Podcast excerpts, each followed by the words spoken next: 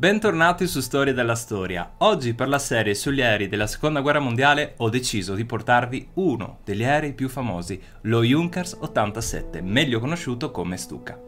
Ora, Stuka è l'abbreviazione della parola tedesca che vedete qui sotto scritta, che ho rinunciato a pronunciarvi, ma che fondamentalmente vuol dire aereo da combattimento in picchiata. Il pubblico si divide tra chi lo considera un ottimo aereo e chi invece una bara volante. La realtà dei fatti è che questo aereo da combattimento era un esemplare più unico che raro, come vedremo. Ma cominciamo per gradi.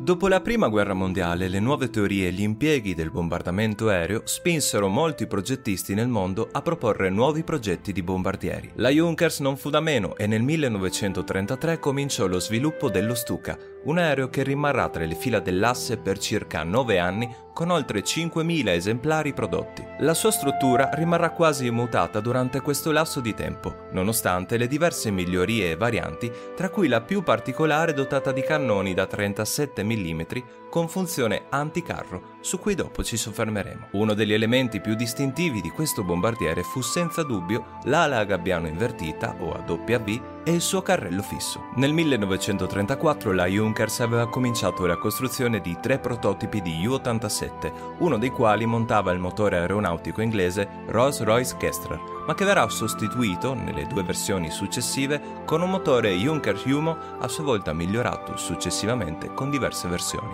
Anche rispetto al primo prototipo, l'aereo subirà delle modifiche strutturali che verranno testate nella versione A1 in Spagna nel 1937, con la Legione Condor che verrà dotata inizialmente di tre esemplari inviati nell'ambito della sostituzione del biplano HS-123. Il teatro spagnolo darà modo alla Junkers migliorare l'aereo anche a seguito di alcuni episodi disastrosi che fecero optare per un meccanismo di richiamo automatico dalla picchiata a seguito di un incidente che avvenne proprio in Spagna, dove un'intera formazione si schiantò al suolo richiamando l'aereo troppo tardi. Il sistema era inoltre essenziale data la forza G che operando sul pilota e sul sistema sanguigno lo avrebbe potuto far perdere i sensi durante la caprata. Il meccanismo automatico avrebbe quindi dato il tempo al pilota di riprendersi in caso di svenimento. Un altro elemento che contribuì alla fama di questo aereo fu il suono emesso dalle sue sirene, che venivano azionate dal flusso d'aria mentre si calava in picchiata contro il nemico e che prendevano il nome di trombe di Gerico. Tale sistema operava come un'arma psicologica, infondendo a civili e militari l'incubo di un bombardamento in arrivo. Infine, anche la picchiata necessita di una menzione speciale, in quanto questo aereo risulta essere uno dei migliori nella sua categoria, anche su testimonianza di piloti alleati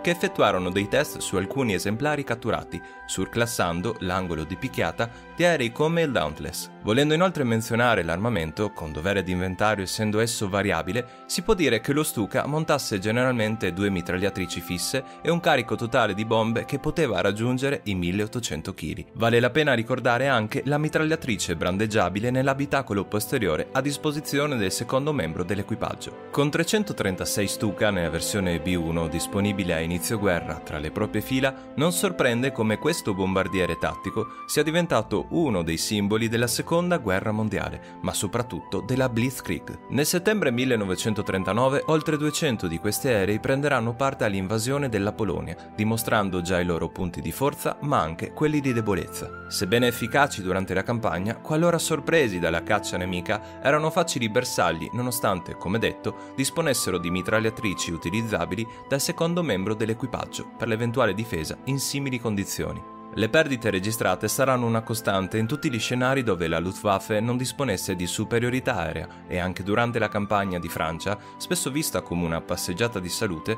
vi furono episodi come quelli del 12 maggio 1940, quando sei Curtis Oak francesi intercettarono e distrussero ben 11 Stuka senza registrare nessuna perdita. I tedeschi non rimarranno impassibili agli eventi e doteranno di migliorie l'aereo, come ad esempio una corazzatura rinforzata presente nella versione D, ma va comunque sottolineato che nei restanti scenari come Grecia o Jugoslavia lo Stuka rimaneva un temibile mezzo.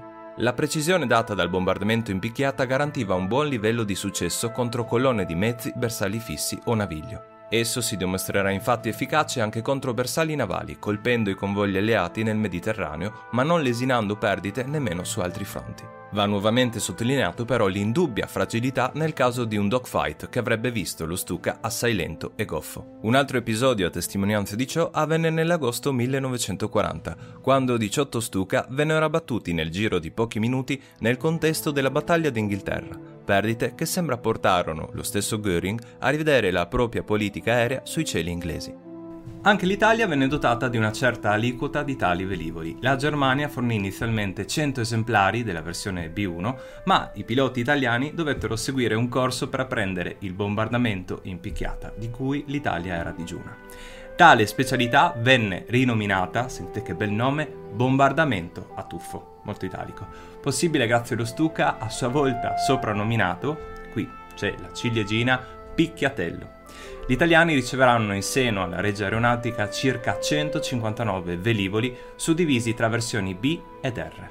Tra le versioni più curiose troviamo la C1 che avrebbe dovuto essere imbarcata sulla portaerei tedesca Graf Zeppelin, in questo caso, per risparmiare spazio, le ali sarebbero state ripiegabili e sarebbero stati aggiunti meccanismi utili all'appontaggio, ma la mancanza della portaerei tedesca fece infine riconvertire gli aerei prodotti. Interessante anche la versione notturna D7 con tubi di scarico schermati e con due cannoncini da 20 mm che tuttavia sfiguravano a confronto con una delle versioni più famose. La versione G1 montava infatti due cannoni da 37 mm utilizzati come armi anticarro, che potevano sparare proiettili perforanti a nocciolo di tungsteno. Una versione utilizzata anche dall'asso dell'aviazione Hans Ulrich Rudel, uno dei piloti che più deve allo Stuka. Per darvi un'idea di questo pilota e di cosa fece, da solo portò a casa oltre 2500 missioni e centinaia di nemici colpiti o distrutti, tra cui una corazzata, non senza però rimanere indenne. Hans durante la guerra infatti perderà una gamba e subirà diverse menomazioni, ma ciò nonostante continuerà a combattere morendo solo nel 1982, a guerra ben che finita.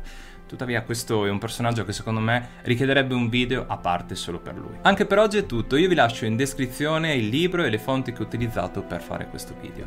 Ovviamente fatemi sapere nei commenti cosa pensate dello Stuka e quale aereo vorreste vedere nel prossimo video. Noi ci vediamo presto con nuove storie dalla storia. Ciao ciao!